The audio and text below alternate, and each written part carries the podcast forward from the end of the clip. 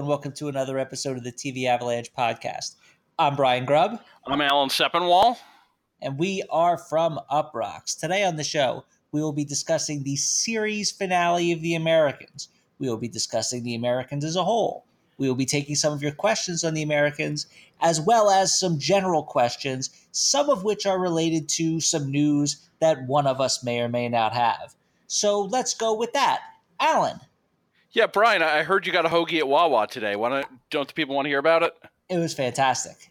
It was fantastic. I had a uh, turkey shorty with bacon on a wheat roll.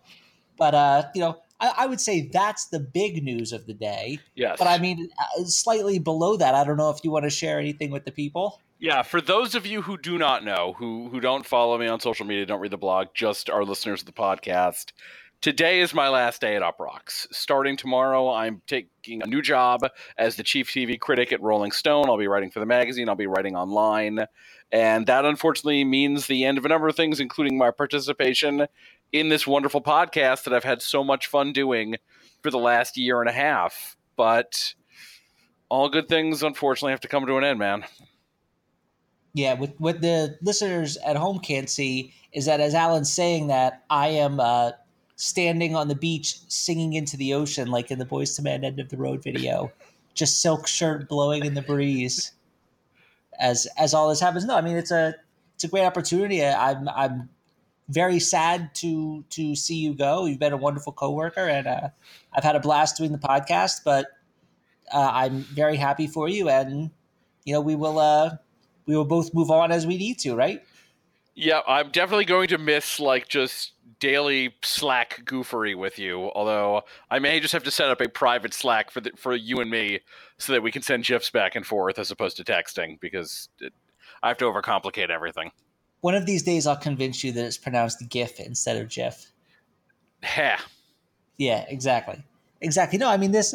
I've I've had a blast doing this with you. Uh, I, obviously, Alan and I will stay in touch. We will have discussions about television that none of the world will get to see or hear.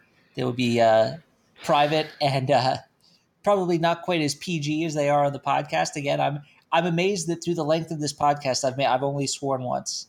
It's miraculous to me.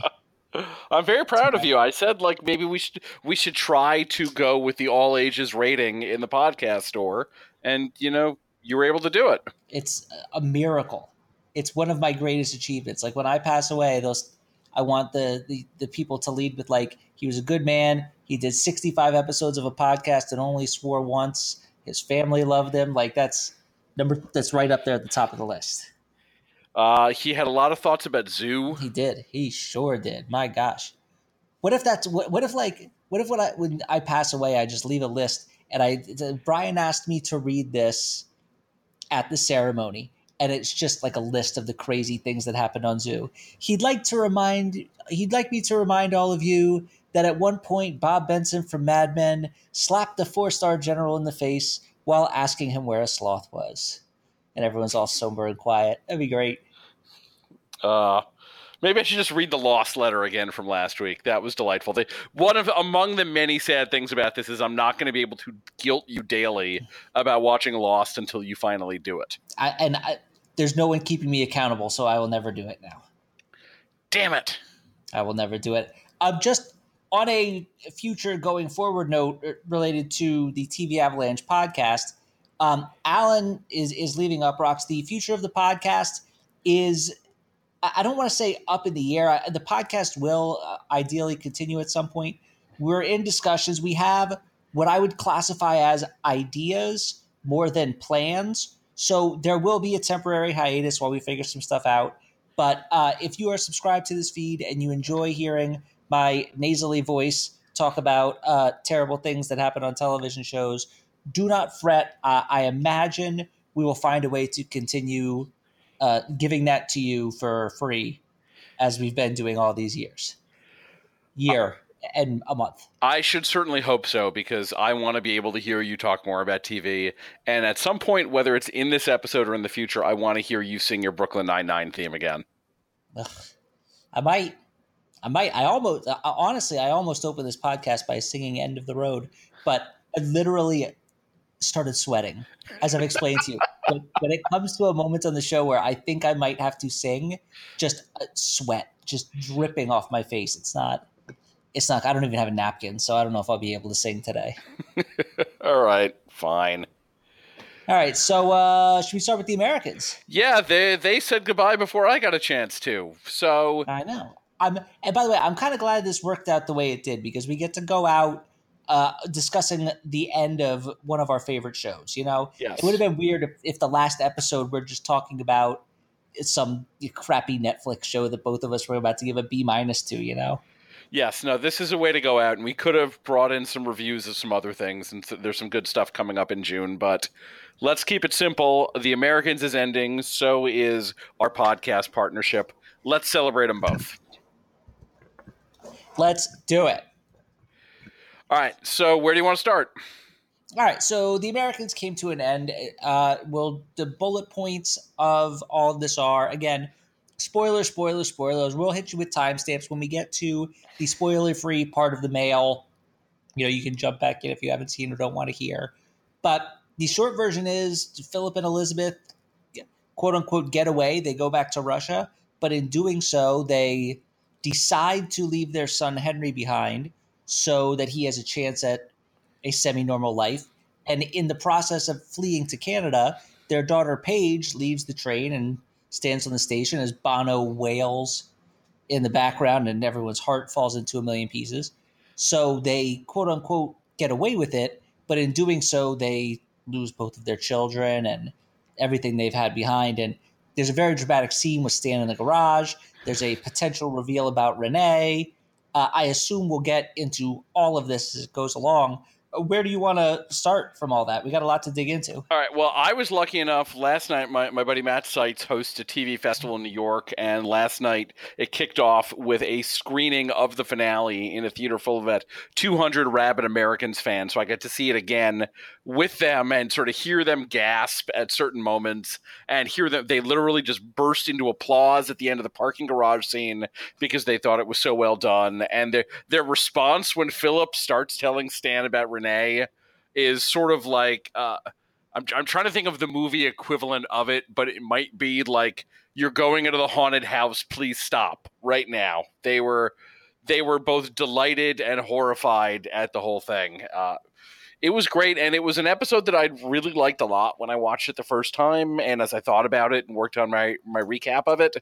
But seeing it the second time, I liked it even better. I feel like it's one that's going to hold up very, very well to repeat viewing, because I think we all came to it with certain expectations about, you know, oh, you know, one of them's going to die, both of them's going to die, one will go to jail and one will get away, this, that, and the other thing. Stan's going to die, and nobody dies, no shots are fired. Stan only has his gun out for a few minutes there in the parking lot. Um, it's a much more low-key and internal finale than I think a lot of us were expecting.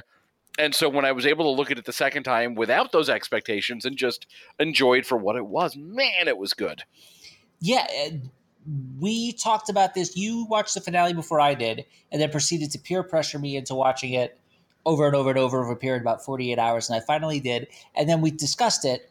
And the one thing we immediately, I wouldn't say disagreed on, but the one thing that we were kind of going back and forth on was, was there enough punishment for Philip and Elizabeth at the end of the show, considering everything that happened during the show?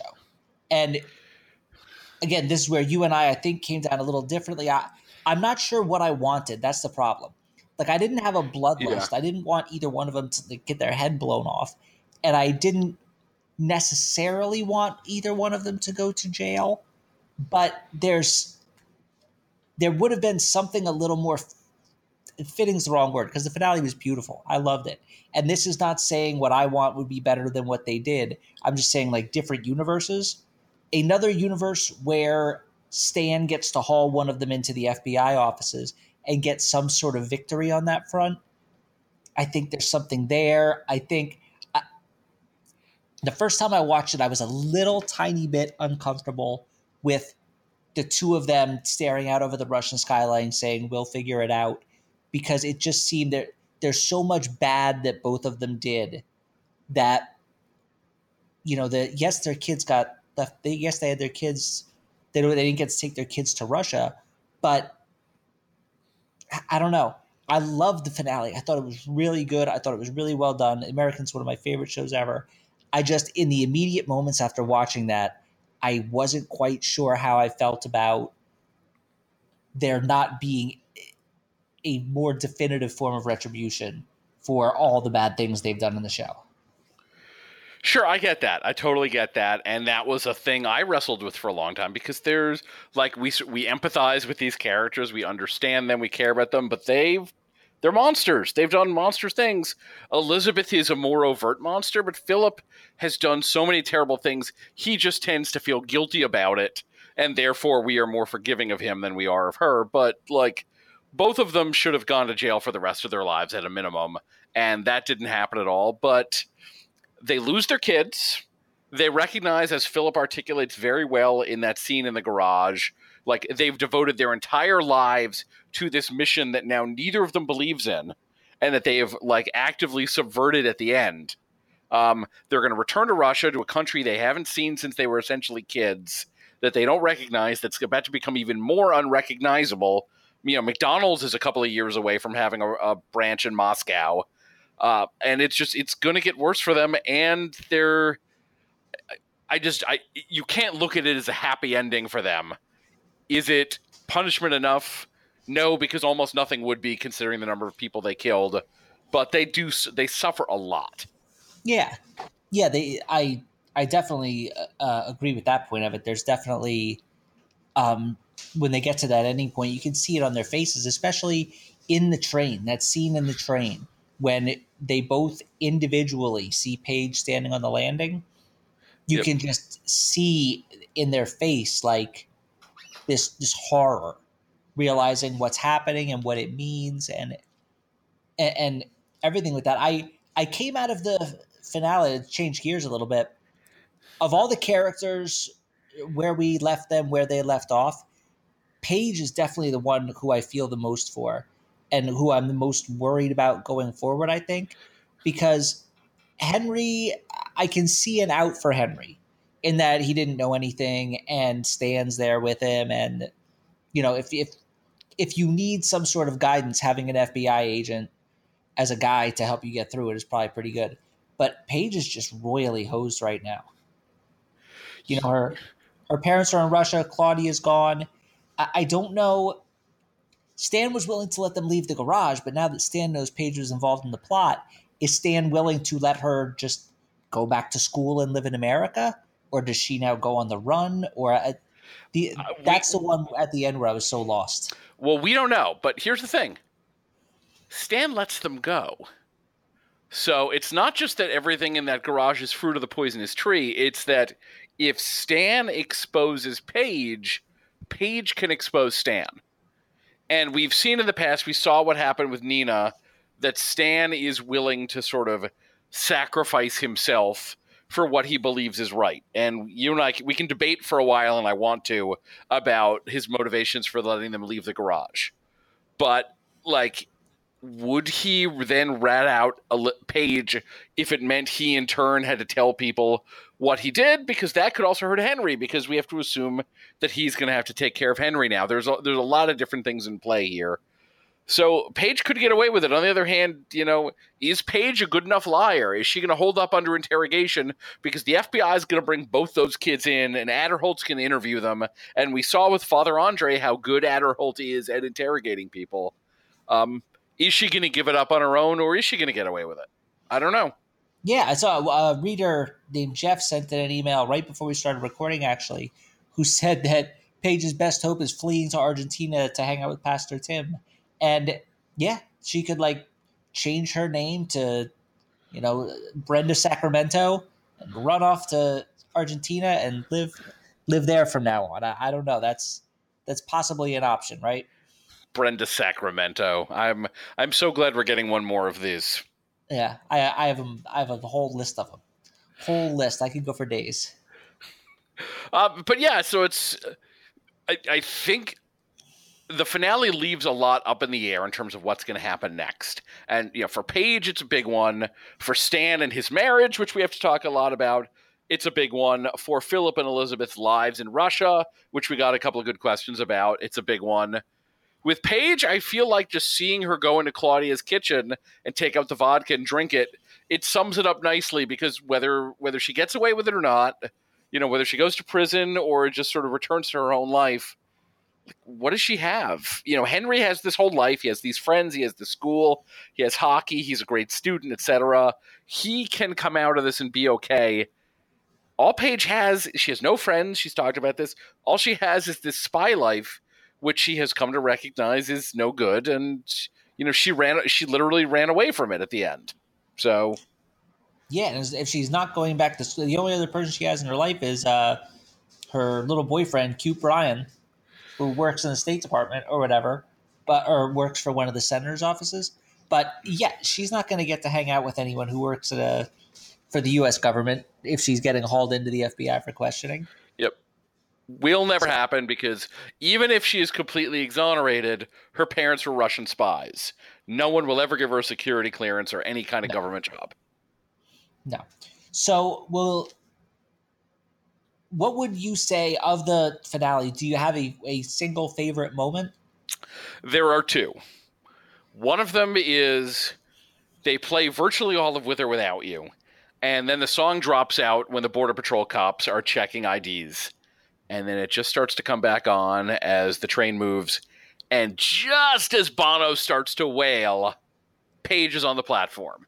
She has left Man. them behind. It is so perfect. And the amazing thing, which I learned last night at that screening, the editor of the episode was there.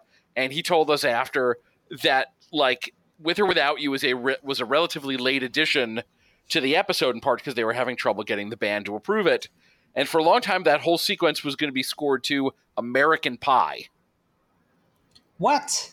It was going to be scored to American Pie, and it was edited to American Pie, so that that moment is the the last verse, the stripped down one. You know, I met a girl who sang the blues, and she asked me for some happy news. That's what it was going to be. And somehow, despite it being edited for that, it works perfectly with the U two song. It's amazing. It works perfect. And that's like, that's one of those gutting moments where you, you're kind of happy for Paige, but also terrified.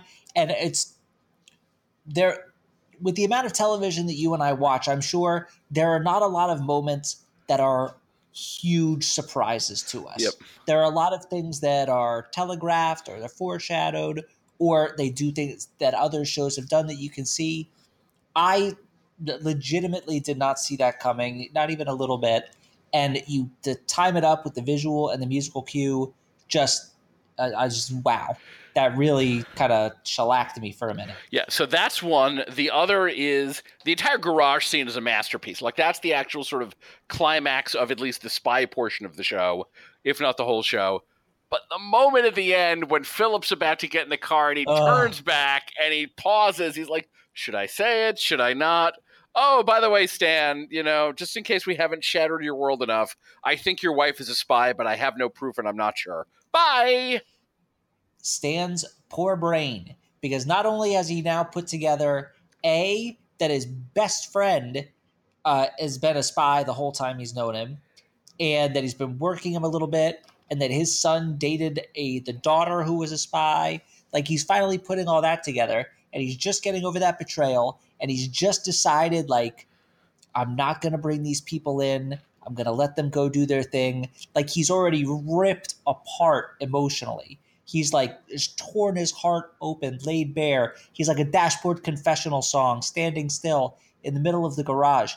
And then Philip turns to him, he's like, "Oh, hey, P S, I don't know if your wife is a spy or not, but you might want to think about it."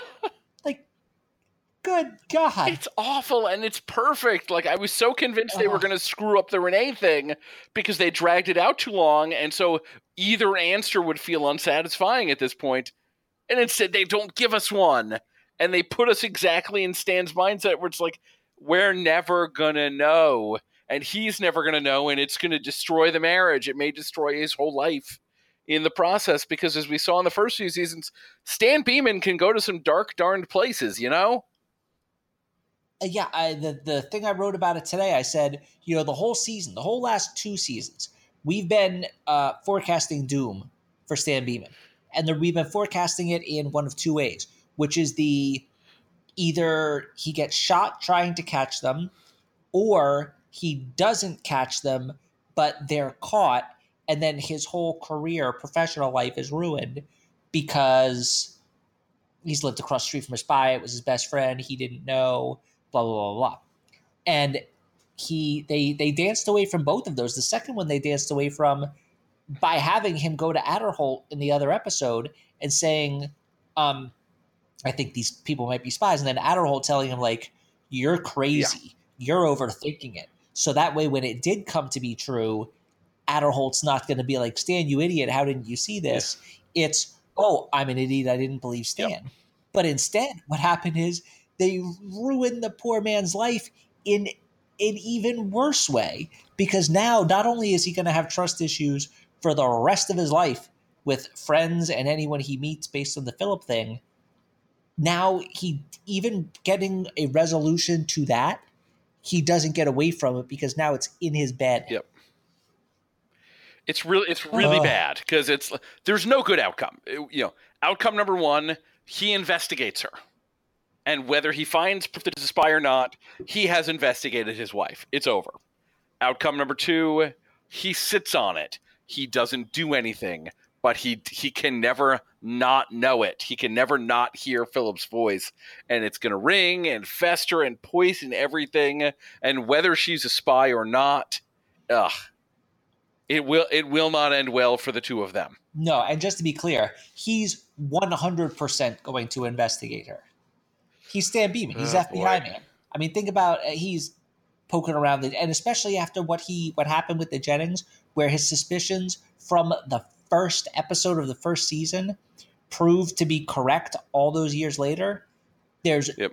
no way he he's just a frazzled man now. I mean, I I bet if we would zoom forward and see like five years from now, he's just going to be like in a bathrobe with his hair frazzled, hasn't shaved for like four days.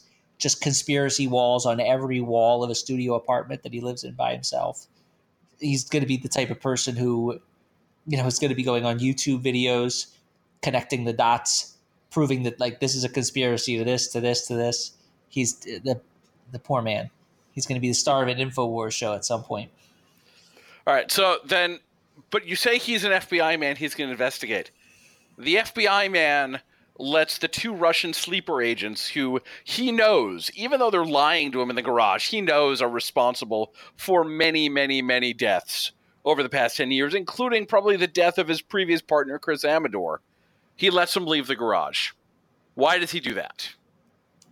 Um, I don't think he was planning to until they were able to connect the same dots to the things that Oleg was telling him. And I think once that started happening, that started softening him a little bit. And then Philip gave him the speech. And I I honestly, beyond that, I'm not one hundred percent sure. Because when he walked into the garage, he looked dead set on bringing them in. Like he had that steely face. He had the gun out. He he did not look like a man who was wavering. Although I guess if he wasn't wavering, he would have brought backup and not walked in there by his damn self. Yeah, and it's, uh, it's so funny. I'm like screaming at the T V, and my wife can attest to this. Call it in, Stan! Call it in! And when he didn't, I thought for sure he was going to die in that garage because Elizabeth would get the drop on him and snap his neck or something.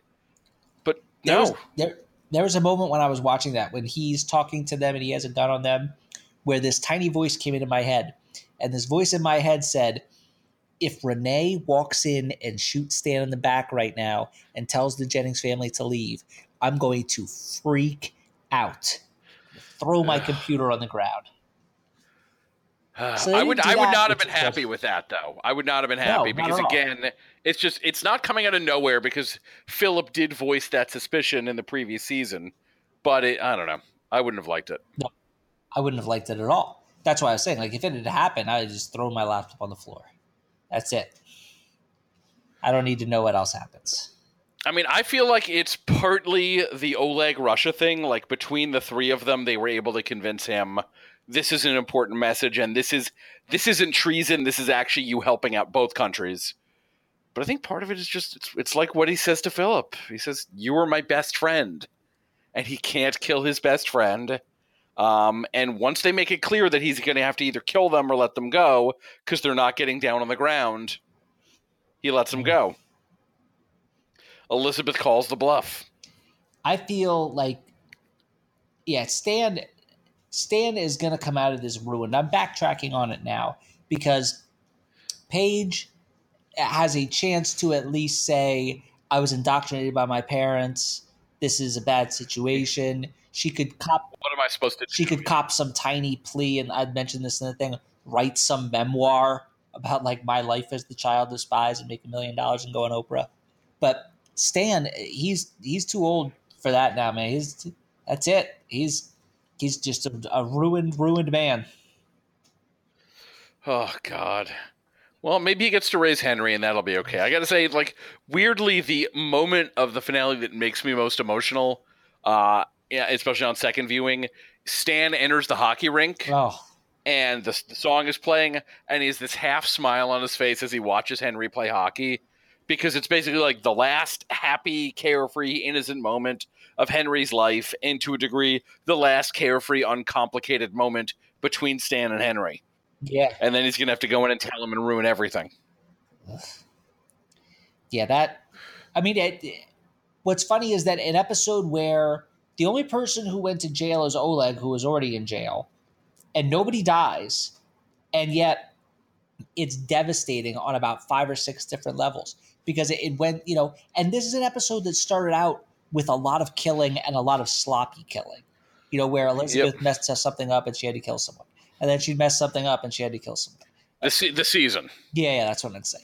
And okay, it just over and over and over, it started out with a lot of missions going bad, leading to people dying, and so the body count for this last season was really r- rising, rising, rising, and then to have the final episode, no body count, no, it's just interpersonal moments tearing each other apart. I I really dug it. I really liked the show. I think they went out uh, in a really great way that was true to the show. Like I said, the only thing in the moment at the end, right as soon as I got done watching it, I just wasn't quite sure if I was okay with them getting to go live in Russia. Sure. No, I get that. And there's and the thing you have to think about is in Russia, there is Misha. In Russia, there is Martha. In Russia, there is Gabriel. There is Philip's brother. There's a they have people there, and obviously they had to leave their children behind. But he does have a child there, and other people that they care about. So it's you can envision them refashioning some kind of lives for themselves. That's okay. And on top of that, the wall comes down in a couple of years. And you know, the Soviet Union is no more, and it becomes much more easy for an American to travel to Russia, to communicate with someone in Russia. So there could be a circumstance, if Henry is willing, and God knows why he would at this point, but if Henry was willing, where he could come see them. Yeah, but even that would be dicey because if someone's going to be watching Henry for the rest of his life, off and on, probably. So for him to be like, I'm going to go to Russia and visit my former spy fugitive parents. Bye. You know, that that, that might be a uh, a dicey situation on a few different fronts. Possibly. But on the other hand, like he could just say, look, I'm going to see my parents, you know, and the and that's not that in and of itself is not a crime. Yeah. Yeah. So I know uh, a little bit. We'll get to the questions in a second. I just wanted to I know the season before this. You and I were a little lukewarm on just because it felt like it was stalling might not be the right word, but it wasn't progressing super fast. Yeah. Are you, do you still feel that way about that season now that we've seen the finale? Or do you now feel that that was necessary pieces of foundation that need to get laid to get us here to deliver the punch of the moments we saw? Uh, if anything, I feel worse about last season now because you can't spend that much time on Misha and then have the series end with Philip returning to Russia and not show them meeting. It just it do, it seems like a really bad narrative choice. And if you pretend that the Misha arc of season five did not exist, then I don't need to see it because we don't the finale leaves a lot of other things unsaid but it's always on set involving characters who got some level of closure or some level of farewell with our two main characters.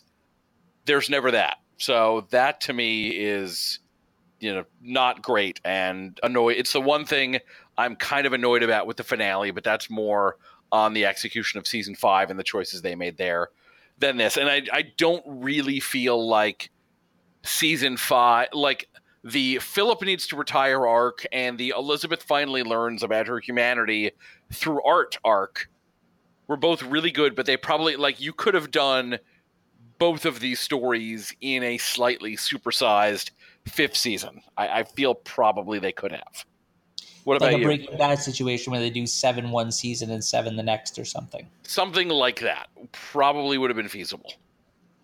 Yeah. I, I'm, my problems with the previous season are some of what you're saying. Some of, we spent a lot of time in Nebraska or wherever with that uh, Doof Ben, the grain guy, and I really I just didn't like him. The wheat. And, we spent so much time on the wheat. Oh, God, I hated that guy so much. And in hindsight, I don't know how much that was necessary to pay off whatever we're doing. I know that eventually we had to get to Philip wants to retire. And one of the reasons we got there was they killed the one scientist and it turned out to be for nothing. And then he kind of lost his mojo trying to woo the other lady that when Elizabeth was out with Ben the Wheat Scuzz, he was having a little bit of trouble. You hate and it kinda, Ben so much. I love it. I hated him so much. He's such a doof. Like every time, every time they cut to him, he was in the kitchen stirring something up. He's like, "I learned this from the monks of the." It's like, shut up, shut up and make hamburger helper. You live, you live by yourself. No one believes you. Oh my God, Sing, single man living in an apartment by himself. There's no chance that his freezer's not stuffed with like hamburger helper and T V dinners. Get out of here, Ben, you liar. God.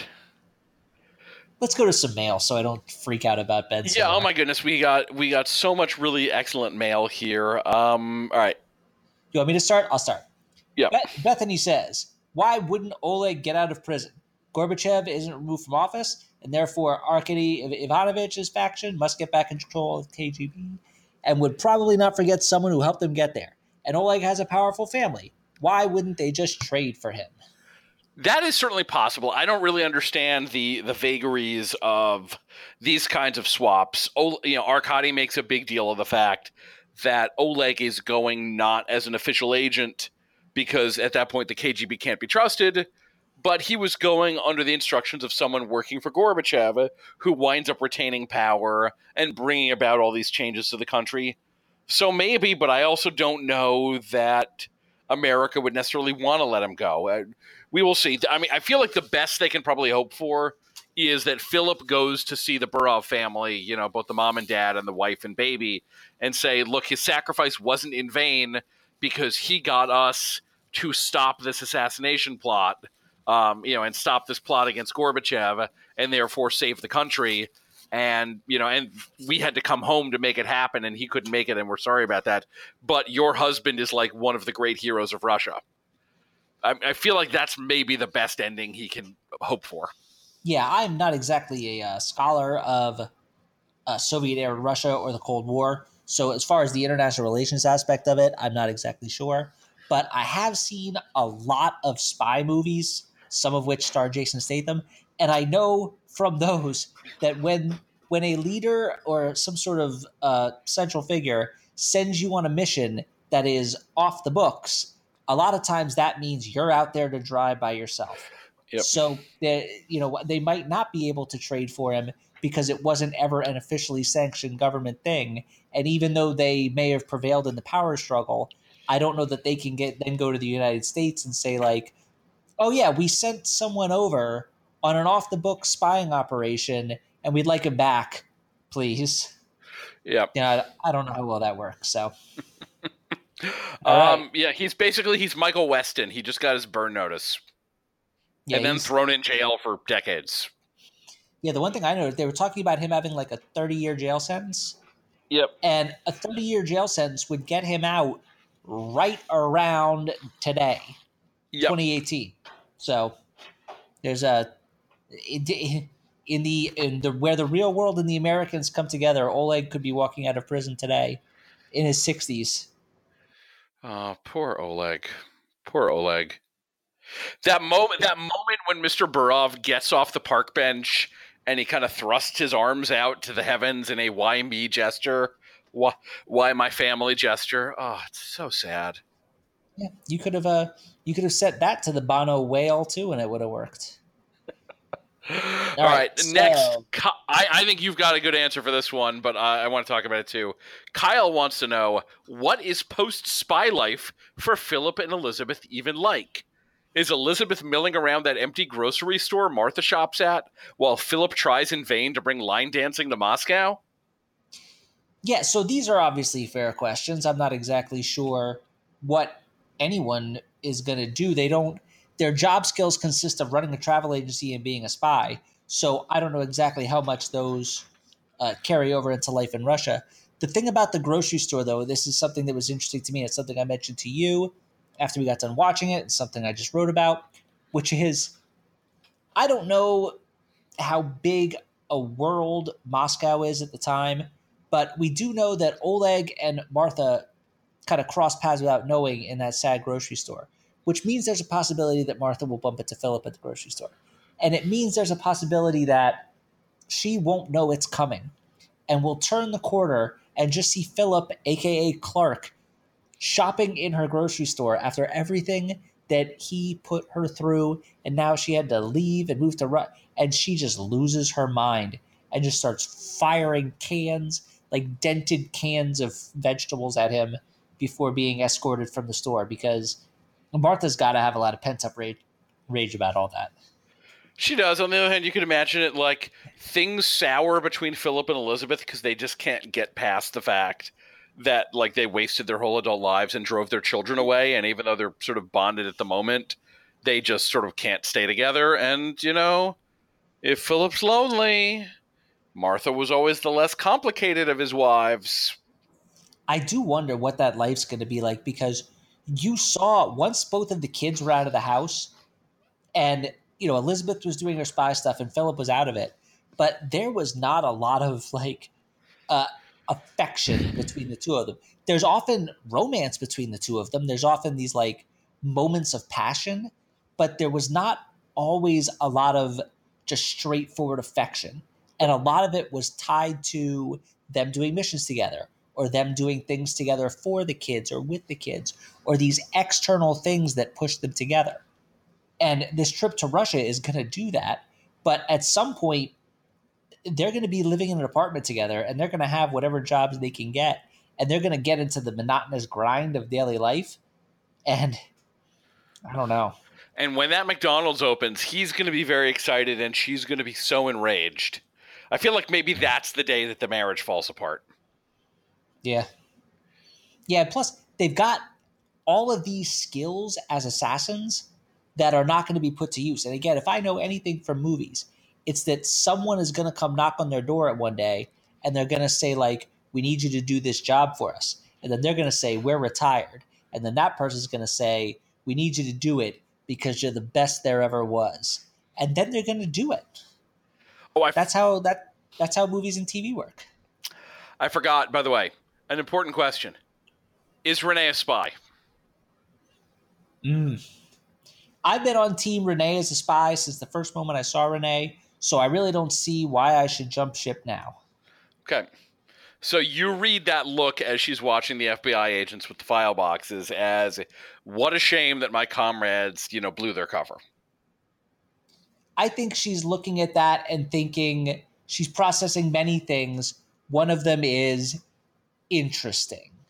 You know what I mean? Just that they blew their cover, that this thing happened, but it was a, it was a very weird look. It was like almost a almost a blank look. It wasn't the look of concern. It wasn't I I don't know what the normal look you have on your face is when your next door neighbors are revealed to be Russian spies. That's never happened to me. But it there seemed to be something very cold about it. I don't know. I'm still team Renee as a spy. Always will be. Fair. I think I probably am at this point, but I just love the idea that we're never really going to know, and it's it's going to eat away at him. And it'll eat away at me. Yeah. yeah, it'll be the type of thing where like you and I will uh, go out and grab dinner you know, four or five years from now. We'll be having a lovely dinner and a glass of wine. And at some point, one of us will say, is Renee a spy? And the other one will just spike it down. I don't know. Damn it. Why would you bring this up again? I told you not to. Exactly. This will be like, you know, me bringing up that I still haven't seen Lost. Oh, Brian. All right. Next question. Cynthia says, what is your favorite season of the show? I feel like it still is season two. Like there might be better overall seasons of the show. You know, three and four are, are fantastic as well. But two was the moment when it went from, oh, here's a really good show to, ooh, this might be like an all-time show. Uh, just and it wasn't even that they did anything drastically different from the first season. They just sort of they tweaked a few things. They started like they write, started writing for Paige better. They started um, weaving in the family and the spy stuff much more deftly than they had before. And that whole mystery arc about who killed the other spy family was very compelling. And so that was that was when I was really drawn in. And it still has probably my favorite episode of the show, Marshall Eagle, which has, you know, the great Philip line, "You respect Jesus and not us." Yeah, I the um the second season, you're right. The second season is the one where it kind of went from the interesting show about Russian spies starring Felicity from the C W show Felicity as a W B Russian spy. W B show Felicity. Uh, Give the W B, W B some respect, man. I'm Jeez. Uh, my deep our our intern Chad messed that up. That's his fault. He put it Chad. Wrong. Chad. Chad. It's, it's it's a good thing we're coming to an end of this podcast because we can finally let Chad go. He's made so many mistakes. Um, no, it's cool. It's very cool to see a show make that like mini jump from interesting premise, interesting show to ooh, you know, I want to keep watching it. So I think I might be with you. I I binged the third and fourth. Was it the third and fourth or the second and third? I was. I started. I got a little behind on it. I kind of binged two seasons together. So some of the stuff runs together for me. But I do remember. I want to say it was like the second half of the second season and the beginning of the third, where I really started getting over that hump, where it started being like, this show is bleak and nothing nice happens to anyone, and yet I must keep watching because the quality of it is so high and I'm enjoying it so much. And it was right around that period where it really kicked into that for me, where it became a weekly watch. And that's that's always... Even if there are better seasons and better moments down the road, those are always the moments that I remember the most yep. fondly. Yeah. All right. So the so, next uh, two we should do, I think, together. Okay. All right. So the first one is uh, Ben says, now that The Americans is over, where would you rank it among the F X lineup? And Ted says, now that it's over, where would you rank the show in the all-time pantheon? Do you have any thoughts? You know, I was thinking about this and... I could actually combine my answers into one for the most part. So all-time pantheon, I would say it's below like your all-time great shows, your Mad Men, Breaking Bad, Sopranos, Wire, Zoo, your all-time Brian. great shows. What? Brian. What? Did I say something? Yes. Oh, but no, it's like, know, you know what you did. I know what I did. It's right below, it's below those. But I think it's above some of the like better network dramas, especially like the nineties ones. So I would put it in both answers kind of right around where I would have The Shield. Okay. As far as you know, the, the best F X shows, F X does comedy and drama. And I have trouble comparing comedy, like putting comedy and drama together because I think they do different things and everything. But my favorite F X dramas are like Justified, Shield, The Americans, one season of Terriers. Yep. So I, I don't know. What about you? Literally wrote the book uh, ranking the one hundred best shows. So you are the authority on this. Where do you think you slot The Americans?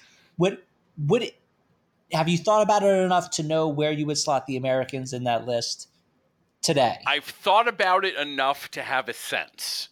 And obviously, like, I need to have some distance from it because the shows that I felt most uncomfortable with our rankings for when we wrote it originally were the ones that had just ended fairly recently. Um, and so I feel like I would need at least six months, a year, two years to really be able to look back and say, all right, this is, this is what it is. And this is where it is.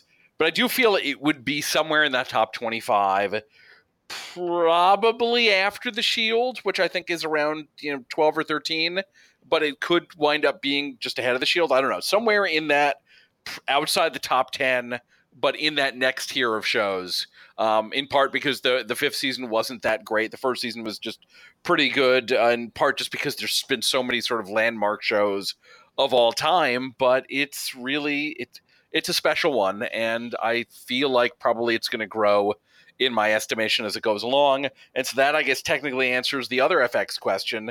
And we'll have to see how we feel about Atlanta when Atlanta ends. But right now, The Shield is still, you know, was until this, to my mind, clearly the best F X show, even though I love Justified. Americans is at least making it a discussion. All right, so let me give you four shows yes. that I would put in that second tier and just kind of gut reaction what you think about where they are related to each other. Or, but one of them might not be in the second tier, but it's ended recently, and I am trying to calibrate what I think about it.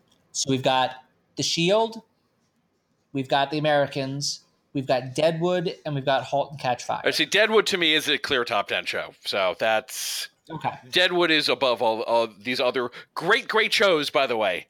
These shows are all great. You know, top twenty in the history of American television is pretty good. Pretty good. So you would go Deadwood, then some combination of Shield and Americans, then Halt and Catch Fire? Probably. I mean, the halt, the last few years of Halt and Catch Fire were extraordinary. Um, uh, the shows are so different, too. Yes. Like, there are four shows that are incredibly different. You've got a Western, you've got a gritty modern crime drama, you've got a period piece about Cold War espionage, and you've got a piece about technology in the eighties and nineties where it's like you've got like three shoot 'em ups and one just emotional roller coaster tearjerker. Yeah, and uh, it's kind of interesting though to compare the endings of The Shield and The Americans in that both of them involve a character who on paper gets away with everything and in another way gets away with nothing. So, uh, yeah, I I would say probably gun to my head, it would be Deadwood clearly, then Shield, then Americans, then Halt and Catch Fire. But, you know, ask me tomorrow, my answer might be different on the other three. Yeah, I I was as I was thinking about that, I was glad that I asked you that question and you hadn't asked me because it means now I can just say I agree and move along without having to actually. Because I loved, like, the final season of Halt and Catch Fire was one of my favorite final seasons of television ever. Sure. Just, it was so good. And it, because it went out on such a high note, it, you leave thinking more fondly yes. of it. You know, the, the Simpsons, whenever The Simpsons ends, The Simpsons is uh, almost undisputedly either the greatest show of all time or on a list that, you know, you could hold in your hand. Yep. It's, it's a big deal, but you know, there's so many seasons at the end that have kind of diluted the, the most classic moments of it that it's not going to go out with that same push. And that's, you know, it's two different ways to go about it. I, I have a feeling a lot of the people at The Simpsons are not sad that they've collected hundreds of millions of dollars over the last, you know, fifteen years of the show that maybe didn't live up to the first chunk of it, but still. All right. So the next question is an important one, I feel. Do you want to ask it or should I? Let me ask it. All right. Dylan wants to know, who do you think Henry would root for in this year's Stanley Cup final? The Washington Capitals, his hometown team featuring a Russian superstar who has never won the cup, or the Vegas Golden Knights, a first-year expansion team that was supposed to suck and instead turned into the most fun thing about the modern era of the N H L? And who would Elizabeth and Philip root for, assuming they survive the finale and live to twenty eighteen? Let's let's take Henry first, Brian. What do you think? Okay, now, just to be clear, are we talking about who would seventeen-year-old Henry root in this situ- root for in this situation? Or are we no, talking no, forty-seven-year-old who- middle-aged Henry Jennings, whatever he has made of himself, because the, we're talking about the two thousand eighteen uh, Stanley Cup final. See, it would be very hard because on one hand, he may have some justifiable hatred of all things Russian because of his history. So he may, Washington Capitals, he may have a hard time loving uh, Washington and or anything having to do with Russia. On the other hand, he is now at the age where uh, a lot of times new cool things uh, are not as exciting to you because you did it was yeah. better when I was younger, blah, blah, blah, blah. So I kind of don't know. I would lean towards Washington just because of the hometown whatever. But I would also like to point out that most of the hockey that I've watched in my life has taken place in the Mighty Ducks movies. Okay. I'm not, I'm not a huge hockey fan. Most of what I know about hockey comes from the three Mighty Ducks movies that I've seen. I've seen one and two many times. I th- saw the third one, I believe, once. So uh, don't you don't take my word for this. What about you? You got any thoughts on this? Um, hmm. I feel like probably for the reasons you say, Henry would root for the Capitals, despite whatever his feelings about Russia are.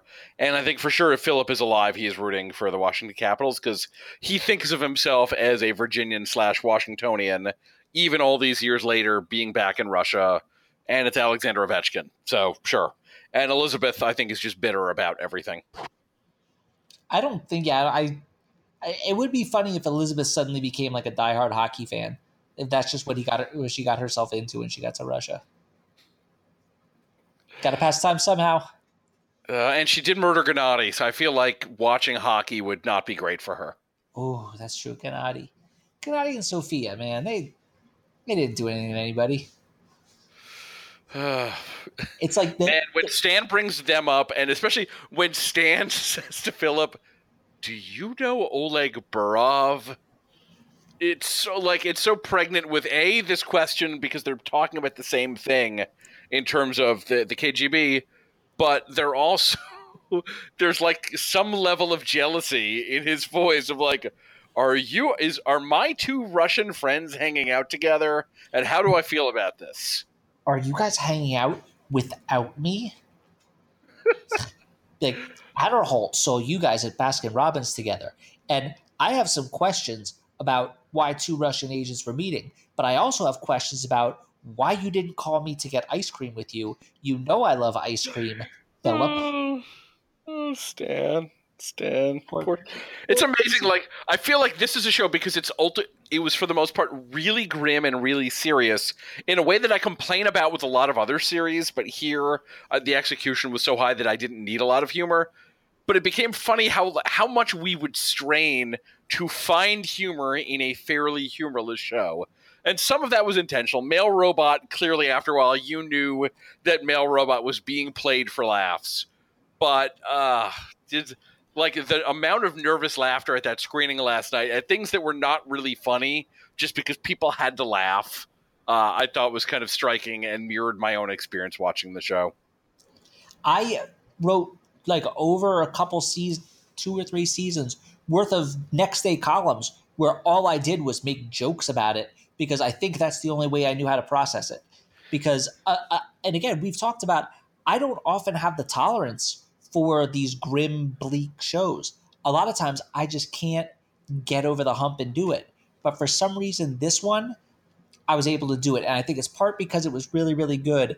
And part because, like you said, if you immerse yourself into it and dig around, you can find moments of humor in there, even if they're intended or not. And you can kind of play around with it a little bit. It's, it was really a great show. I'm, I'm both sad it's gone and I'm uh, – very happy for my stress levels. I, I don't know if that was healthy. And that it ended as well as it did. So we it, it yeah. doesn't become one of those shows where we look back on and we're angry. You know, how dare they? Right. All right. So now we're going to move on to some general questions. Unless do well, we're going to there's going to be a little Americans discussion of the general questions. Do you have anything else you want to say about the finale before we move on? Um, it was kind of cool just watching it. Uh, how many, like the second time last night, how many th- mirrors of things I hadn't recognized. That the big confrontation between Stan and the others is in a garage when in the series premiere he breaks into the garage and Philip is on the verge of killing him before Stan decides to leave. The mirror of Stan with his hand up against the hockey, the ice rink glass versus uh, Elizabeth with her hand against the train window glass. There's a lot of sort of parallels. Um, someone sent me and Matt a screen cap of um, Elizabeth with her hand against the window, comparing it to one of Erica's paintings where it looks like a woman is also reaching out in the same way. There's a lot of good stuff. I mean, do you want to talk about the dream sequence at all? Do you want to talk about the dream sequence at all? Uh, well, it's interesting in that, you know, when talking to Fields and Weisberg, they reminded me that in, you know, when she turns to Gregory and she says, I never wanted a kid anyway. Gregory told Philip back in season one that when Elizabeth was pregnant with Paige late in the pregnancy, she came to him all upset and said, I can't have a baby. I can't go back to live in this sham marriage. I can't do any of this anymore. I want it all to go away. Um, and instead they, you know, she went and she had him, and she realizes ultimately that she wanted to have kids and she wanted to be with Philip and she wanted all of these other things. And now the kids have both been taken away from her.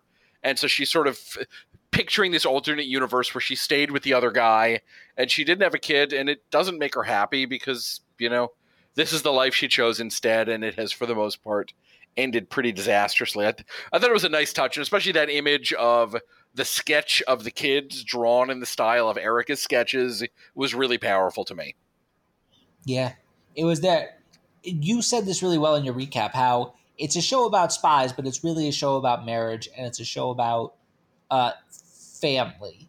And it's, it's a workplace drama, except the workplace is uh, all over Washington, D C, where they're murdering people for the Russian government.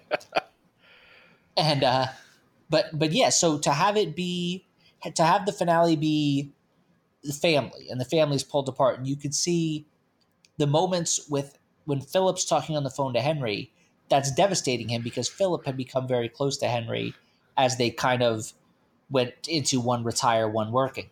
And the thing with Paige, you could see really destroyed Elizabeth because she had been working with Paige and they had that intense confrontation in the kitchen the other week. And so yeah, it's, you wonder as it goes along, will will it keep being that Philip is most upset about Henry and Elizabeth is most upset about Paige, or will it be something where it just kind of all lumps together and they think about their kids, plural?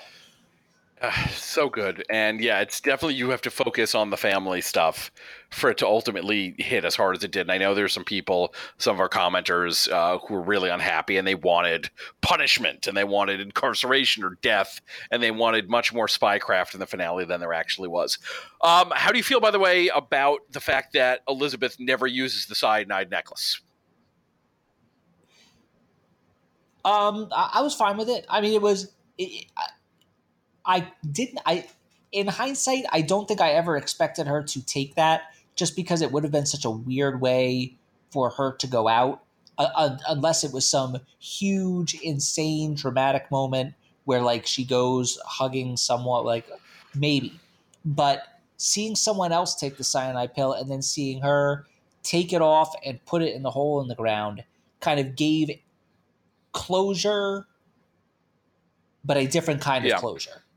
You know what I mean? It, it was, it wasn't, I'm taking this, this is the end. It was, I'm putting this away forever. Yeah.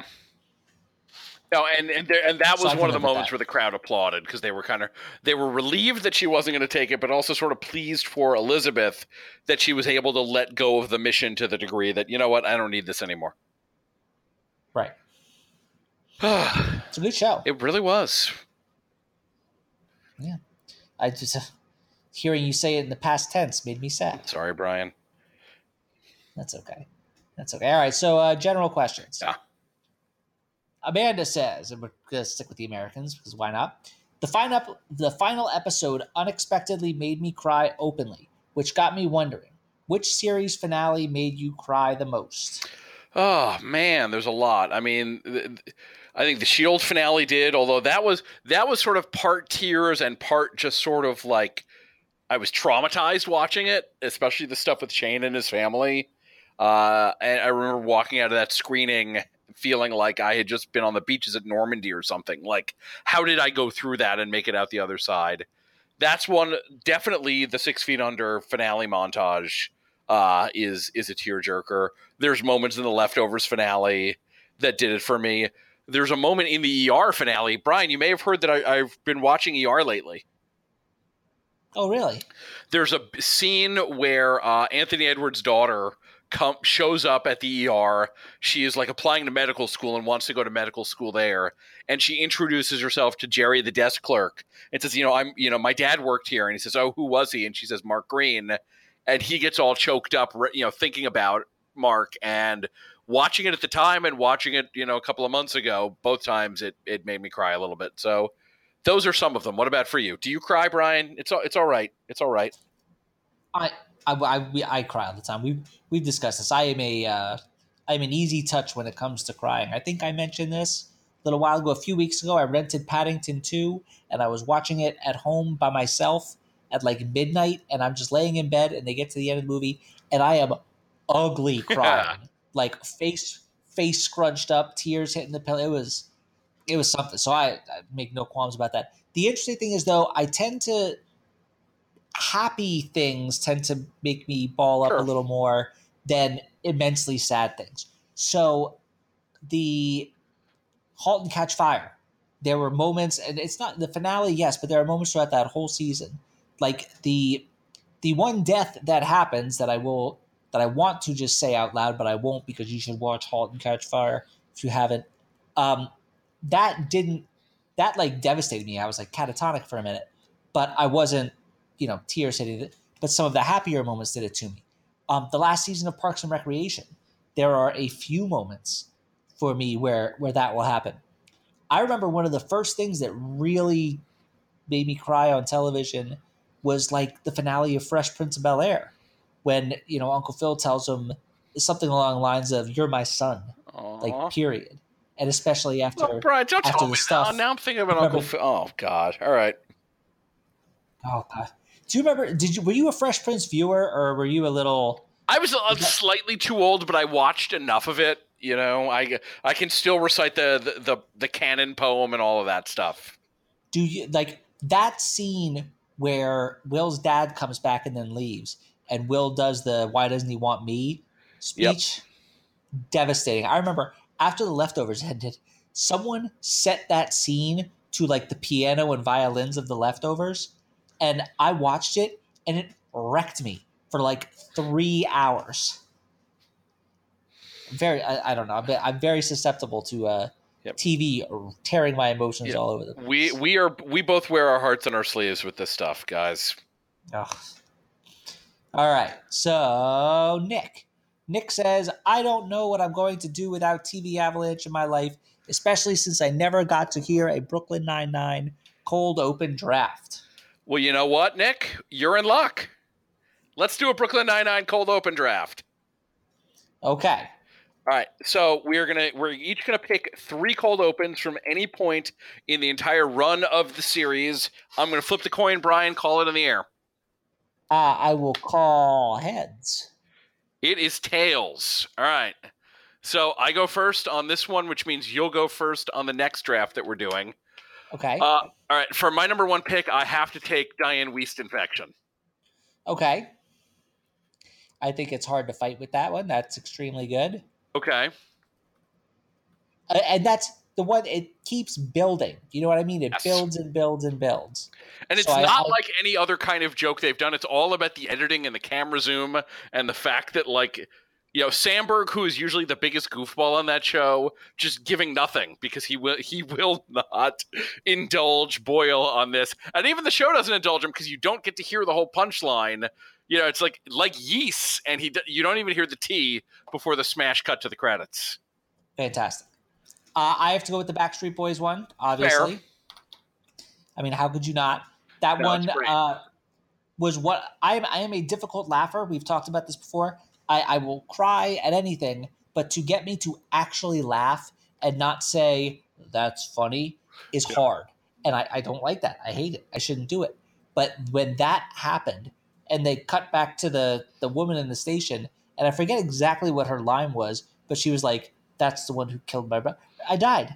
Yes. I had to pause I had to pause because I was falling apart so much. It's it is so delightful. It's really, really good. Okay, what do you got next? All right, uh, next I have to go with uh, Amy is late for work and everyone is betting on why. And Holt guesses that she's in line at the bank and turns out to be right. And everyone is surprised and he just smacks his fists together and says, "Hot damn!" And this was very early in the show when it was less, when it was much more surprising that Holt would break character. And now they do it so often that maybe it would be a little bit less delightful. But at that moment, it was just so unexpected and so perfect. That one is so good. And that's one of my favorite uh, Andre Brower lines. You know, I mean, Velvet Thunder is, is yes. probably my favorite just because of the delivery. You know what I mean? It's yep. it's so good. It's so good. Yep. Uh, God, I don't know where I want to go next because that was what I was going to pick. We've already taken the top yeah. three. Um, what about the one where Jake has the tarantula? Oh, that's a good one. I like to go because Jake Jake gives it a bunch of names. Yeah. I'm I'm blanking on the and one name. I think one was like Spidey. Yes, yeah, but I'm a sucker for any time a tarantula ends up on someone's yeah. head or like on someone's face, like the Home Alone thing where it ends up on the robber's yeah. face and he shrieks. I'm a big sucker for that. There's nothing I can do. Oh, God, that's very funny. All right, let me think here. This is very hard now. There's a lot I could choose from here. Like, Boyle Bingo is really, really good, for instance. And I had one in my head a second ago, and it just flew right out, and I'm really angry about it, but it's not coming back. Uh, so, therefore, I have to choose one that's a similar joke, I think, to um, uh, what do you call it? The... The hot damn, but that's the one where they're doing their uh, Holt impressions and they're trying to predict how he will actually respond to eating a marshmallow. And Boyle is right. And it's perfect just because, like, the way that Holt eats the marshmallow is so ridiculous. And how Andre Brower plays it is so, so funny. That's, yeah. Yeah, I mean, a lot of these are just good excuses to get Andre Brower in a funny situation, right? Yep. I think that's it. Now, God. I thought this was going to be so easy, and now I'm sitting here and I'm so torn. Yep. Oh, uh, no, no, no. I know what it was. I know what it was. You can have that one if you still want it. Do you still want it? Sure. Hula hooping. Damn it. Yes. And then like, and then uh, Holt looks at him and it's like, it's just like, no one will believe you. Yes. Or something like that. Like, yeah. It's like, why are you telling me this? Because no one will ever believe you, and he's deleting the photos as he does it, and Jake just uh, looks horrified and says, "You sick son of a bitch." Yes, that, you know what, honestly, that the fact that that slipped as far down our list as possible. We have a history of doing terrible drafts on this show. Yep. And dating back to just last week when we managed to do a whole ju- Justified draft, and no one picked Constable Bob, and no one picked Ava, and no one picked Limehouse, and I managed to pick two deputies. Yeah. Who I love, but had a grand total of about thirty lines in the whole show. Yep, yep. And I picked Boone, who I love, but probably should not have gone ahead of Ava or some of the others. So, yeah. It's a good it's a good thing we're ending this podcast. We've besmirched the name of drafts everywhere. Yep. All right. So you you, you want to take marshmallows, or you want to take something else? I'll take marshmallows just because I'm afraid if I pick something else, it's only going to go downhill. But let's do another draft. Okay, Max says, this is fun. In honor of the N B A All-Pro teams, if you each had to draft a team of, he says five, but we're going to do three, just because otherwise this podcast will be eight years long. And I know for those of you for whom this is going to be the last podcast in a while, you're probably saying, yes, we want an eight-hour episode. You know, I still have stuff to pack in the office, and Brian has things to edit, so... Let's. If you had to draft a team of three actors or actresses to star in a new hit drama T V show, who would they be? Well, how about we could also do this. Yeah. Instead of drafting, you could just list your five, and I could just list my five. Okay. And if there's overlaps, there's overlaps. All right. So are we are, are we going with like current people, like you, only the living, for instance, only people who are active? I would vote only living. Okay. Can I bring Dennis Franz out of retirement? Of course you can. Okay, all right, okay. If that is the case, all right, then my five will be uh, Edie Falco, Dennis Franz, Carrie Coon, Andre Brower, And who do I want my fifth to be? There's so many. Uh, what the hell? Brian Crans. Cranston. That's a great list. Okay. Great list. Uh, my my list, you will be shocked, goes in a slightly different direction. I am shocked already. Go. Uh, so, first of all, I, I decided I wouldn't pick any of the people that, that Max picked. So Max's team is The Rock, Paul Giamatti, Michael Stuhlbarg, Ian McShane, and Dowd. That's a good team. Oh, my, yeah. McShane is someone I thought very strongly about. He's because amazing. You've got The Rock as your leading man. You've got Giamatti and Stuhlbarg, both of whom are, like, all-time, like, secondary supporting actors. Ian McShane just give him lines to say, and and Dowd is is is wonderful. So I decided I couldn't pick any of those, which hurt me because I would have taken Giamatti and or McShane. So what I did instead was I went with Carrie Coon, obviously. Okay. Jason Statham, obviously. Obviously. Wait, wait, wait, wait. Okay, all right, that's fine. He if he used the, I, the I, but The Rock is on a T V show. Jason Statham is not. He could be. I'll let you have him. I'll let you have him. It's the last podcast. Yeah, fight me. What are you gonna do? Uh, Travolta. Travolta's on a T V show. He counts. Amy Poehler, because I nice. love Amy Poehler. And to close out my team, Wesley Snipes. The player star Wesley Snipes? The one and only. How's that for a show? Carrie Coon, Jason Statham, John Travolta, Amy Poehler, Wesley Snipes. This better be an action show. Oh, of course it's an action show. And like the very first episode better involve Carrie Coon beating the snot out of Jason Statham. Yeah. Yeah, I think I think the key is like Travolta is the mayor, Poehler is the police chief, Statham yep. and Snipes, no. Carrie Coon and Snipes are the cops, and then Jason Statham is the bad guy. No, I don't know. I have to. Carrie no, Coon no, no, should no, be the Brian, bad guy. Brian, you're you are overthinking this. You of all people, it's a heist show. It's a heist. So, Carrie Coon, Travolta is leading a team of thieves that includes Coon and Poehler and Wesley Snipes, and Jason Statham is the guy they're trying to steal from, or possibly the guy trying to stop them from stealing in the first place. See, no, I. I Carrie Coon's leading the team. They're stealing from Travolta. Statham, Poehler, and Snipes are on the team. Okay, that's fine. I just okay, fair enough. And Coon has to beat up Statham to sort of establish her dominance on the team. I'm with you. Absolutely, absolutely. There's a okay. huge fight in a, in a driving thunderstorm. Oh, I would watch that show. I don't really know a premise for my show. I just know if you put those five people on a screen together, something good would happen. Yeah, it'll be fine. They'll figure it out. You might not even need a script. You can just be like, read whatever. You guys, you guys are fine. Just you'll be okay. Phone. It would literally be the reading the phone book show. Like Andre sure. Brower reading a phone book would be awesome. I would, no joke, watch about five, like not no hyperbole for this. A ten minute YouTube video of Andre Brower just reading names out of the phone book in alphabetical order. I would watch the whole ten minutes. Of course you would. Everyone would. Absolutely. If you're listening and you know Andre Brower and you can get him to do that, do it. I'll watch it. I might even post it on our website. All right, guys, we have now come to the final segment of My Time on T V Avalanche, and this may be the most important topic we've ever discussed. I'm so happy. All right. So Matt wrote, "For the love of God, please save some time at the end of the last pod for Brian's thoughts on Brian Colangelo. It's the perfect note to go out on." Should should I ex- try to explain to the non-sports fans the Brian Colangelo story as succinctly as I can, or would you like to do it? I would love to hear you try to explain it. Okay. Brian Colangelo is the general manager of Brian Grubb's beloved Philadelphia seventy-sixers. He was a, he was appointed general manager a couple of years ago, basically in a coup by the N B A to get rid of the previous general manager, Sam Hinkie, who took the art of tanking as far as any human being has ever attempted to do it in a delightful uh, strategy known as The Process.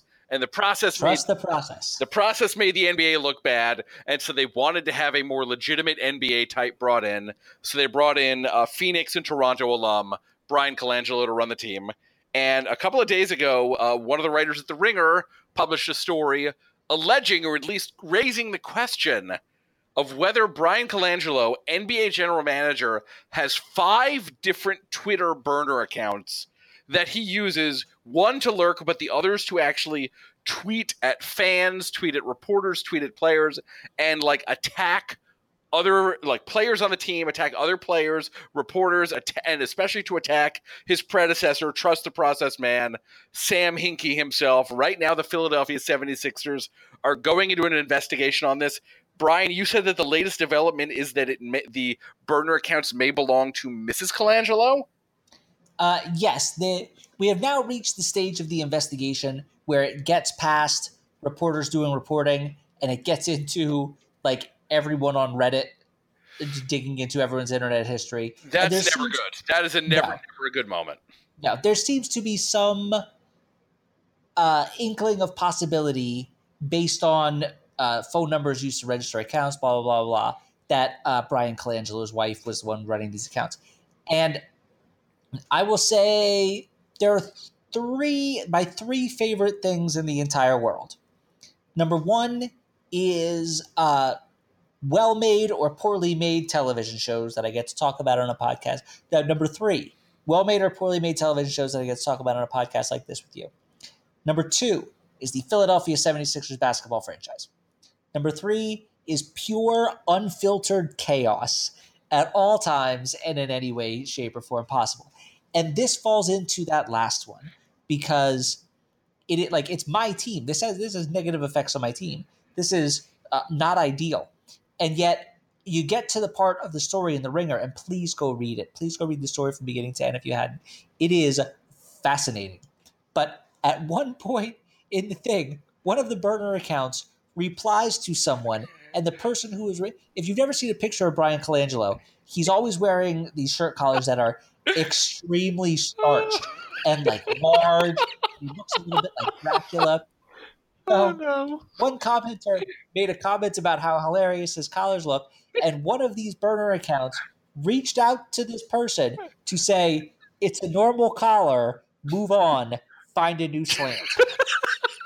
And I've been like texting with some of my friends, and I've been like DMing with people on Twitter, and just all caps, just normal collar. And I can't think about anything else when I see him. One of the most fascinating stories I've ever heard about in sports at all, just because this is the guy who was brought in to be the adult in the room. This is the guy who was brought in to bring some semblance of stability and like grown-up leadership to the team. And now you look back on all these things happening, and his career, his tenure might end in a scandal over burner accounts that defended his collars to strangers on the internet.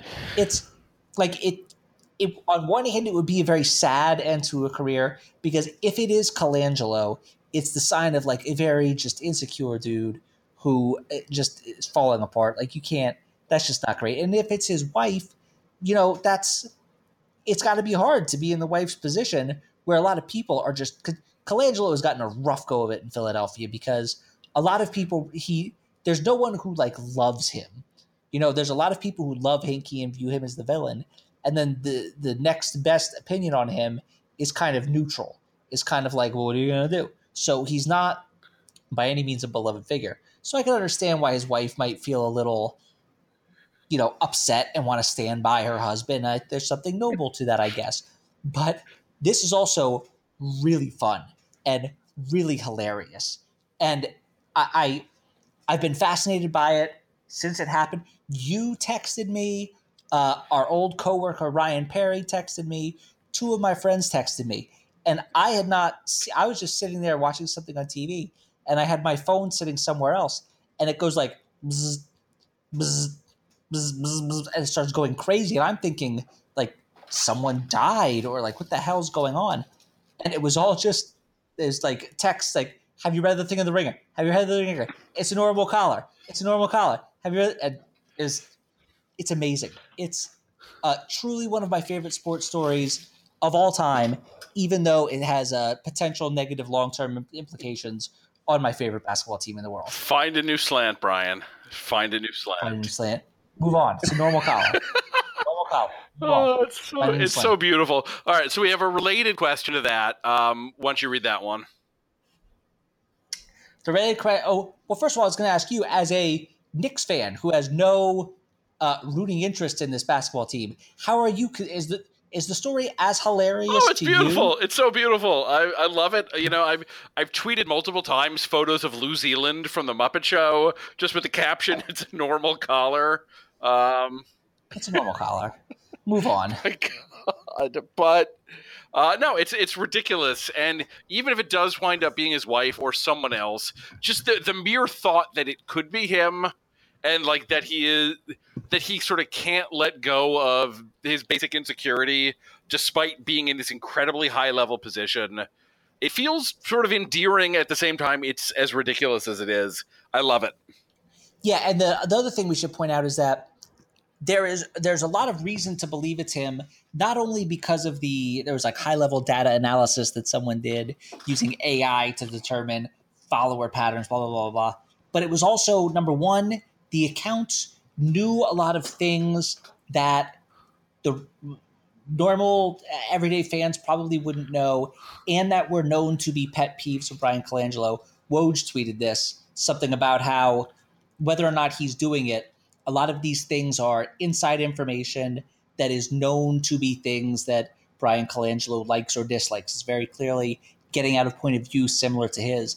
And the other part of it is they had the five Twitter accounts, and the people from The Ringer went to the Sixers and said, we have two of these accounts that we're interested in.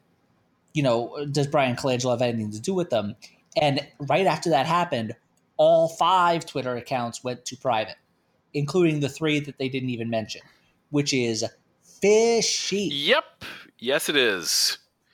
Fishy, fishy, fishy. It's it's got it's one of my favorite sports scandals of all time. The, the like I like sports when sports becomes like a bad, goofy network drama sometimes. You know, I mean, the, I agree with Dan Le Batard when he says the greatest play in sports history is when the ball bounced off Jose Canseco's head and went over the fence for a home run. It's the best play in, it's the best play in the history of sports. This is one of the best scandals in the history of sports. It's, it's way up there. It is so silly. So let, let's bring this back to T V for a second for the benefit of the people who've indulged us this long and listened to us ramble on at length about the Sixers and the Knicks and the Yankees and the Phillies and this stupid godforsaken Eagles and everything else over the course mm-hmm. of the time we've been doing this podcast. So what does Jason want to know? The last question. Jason wants to know, what T V moment is the equivalent of Brian Colangelo's secret Twitter accounts? The first thing that came to mind is actually a real-life T V moment. I feel like there might be a good, like, in-story moment, and maybe you've got one of those, but uh, I feel like – and Bill Carter chronicled it in The Late Shift and was then dramatized in the movie as well, when – Uh, N B C is sort of trying to decide what to do with The Tonight Show and Leno versus Letterman versus Carson and everything else. Jay Leno stayed after work and hid in a supply closet just so she, he could eavesdrop on the conference call all the N B C executives were having. So the next time he met with them, he could confront them with all of the things he had heard them say on what was supposed to be a secret call. And that's that feels like the early nineties equivalent of having five Twitter burner accounts. That's that's a great answer, and that's much more accurate than the answer I'm going to give, because I tried to think of what would be a way to, like, if if this is the end of his tenure with the Sixers, and it almost yeah. has to be, just because even even if it's not him, it it's cl- it's tied to him in some way that I think it makes it hard for him to continue in that role, just because I don't know if the players can trust him. And I don't know. It, it just it makes it hard to continue. So I was trying to think of a way, an ending that is tragic, but also truly hilarious. And so what I came up with is Phil Leotardo getting his head run over by the car at the gas station in The Sopranos, because he he gets whacked and he gets it in just the most embarrassing way. Uh, just the car rolls slowly over his head at the gas station. That is that is basically the uh, dramatic representation of what is happening to Brian Colangelo right now. Ah, that's so good. Yeah, my first thought was like, was it a big twist? Like the Ted Danson evil laugh or like the Red Wedding? But n- neither one of those really worked for me. It had to be something that was so just stupid and embarrassing and tragic and hilarious all at once. Uh, I think that's it. It is. Brian. Ugh. Hey, uh, so this is the part of the podcast where I'm going to say some nice things about you, oh. and you just kind of have to listen. Aww. And if you want to try to talk over them, I'm just going to mute your audio when I edit it together anyway. Okay. So it's okay, fine. I'll listen. Uh, I, I, I've had a wonderful time working with you. I've had a wonderful time doing this podcast with you. Um, you, from the very beginning, you obviously have a much higher status in the industry than most people do. And you're not someone who's ever like lorded that over anyone. You're extremely generous with your time and with your knowledge. And I mean, there have been multiple times where I would be trying to get access to some press site and I couldn't get any replies. And you would say, just use my name. And I would say like, oh, well, in the next email, I'd say like, oh, well, uh, you know, I'm trying to review this for the podcast I do with my partner, Alan Sepinwall. Five minutes later, reply, access, boom, done. And you've just done this a lot. And I've had such, it's been such a pleasure working with you. And I know for the listeners out there, you know, sometimes you hear uh, people that you like, people that you read, people that you listen to can be like difficult or mean or they're kind of an asshole or whatever. And I want to let you know, like, that's not, Alan is exactly as kind and generous as you think he is, probably more so. Uh, I've had such a wonderful time doing this. And uh, I wish you the best of luck at Rolling Stone, man. Thank you, Brian. I appreciate that. And it's obviously, but now, now the shoe is on the other foot.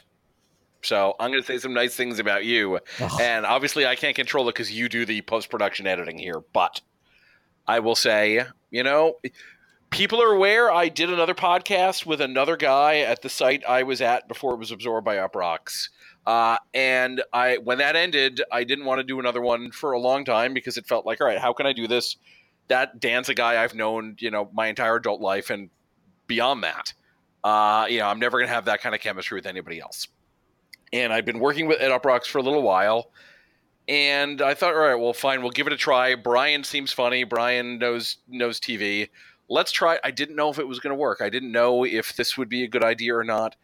And it has been so much goddamn fun, Brian. It's really, it has been a joy. The highlight of my week, a lot of weeks, is just the hour to hour and a half we spend on Zencastr doing this, hearing you, you know, expound on your different theories, because you look at T V in a very different way from me. And I like, I think that's great. I love the idea that we're not all watching this stuff and absorbing this stuff and focusing on the same things, even though our taste in shows is in a lot of ways very similar, other than something like Zoo. So just on a professional level, it, I've really loved doing this. And it definitely, when I was weighing the decision about whether to go, one of the hardest things was, well, I'm not going to be doing the podcast with Brian anymore. But I do feel good that, you know, you and I are going to stay in touch and we're going to text and we're going to annoy each other all the time. And I will still be, you know, playing your dad on Twitter whenever you tell one of your stupid jokes, because I just, you're, you're such a good guy. And it's, uh, it's a joy to work with you above and beyond the, the things that we do professionally. Just, you know, if you are ever lucky enough to be at the same organization as Brian C. Grubb, consider yourselves lucky, folks. This is terrible. This is this is awful. You suddenly devolved into the the sappiest. Uh, this is all wonderful. This is that you're. This is exactly what I'm talking about with Alan being a sweet man. And I was not saying these nice things about it to fish for compliments because I, I cringe. The only thing that makes me cringe more than singing is receiving compliments. But no, this is this this has been a, a wonderful a wonderful joyride. I hope you, the listeners, have had as much fun as Alan and I have had doing it. Because I'll tell you, I've been talking about television with him for an hour a week for a little over a year now. And it's nice because I'm probably just going to have to run up to people on the street now and like grab them by their shirt collar and be like, did you see what Wags did on Billions? And then get arrested. Oh, Wags. So, so yeah, uh, there, there, there probably will be some uh, iteration of the T V Avalanche podcast going forward. Uh, there, there still has to be some work being done with that as to exactly what it's going to be and how it's going to work. I will probably still be here yammering into your ear uh, about some sort of stupid thing I saw on television at some point. But this is the end of this version. Uh, I think we went out very well. Uh, Alan, it's been a pleasure. Brian, absolutely. Guys, uh, you can still send e- email to both of us. Brian will still get the T V Avalanche at uproxx dot com messages. And I believe uh, I'm going to be at asepinwall at rolling stone dot com if you want to send me a note there. But for the last time between the two of us, I'm Alan Sepinwall. I'm Brian Grubb. Today we're from Uproxx. See you in the next life, Jack.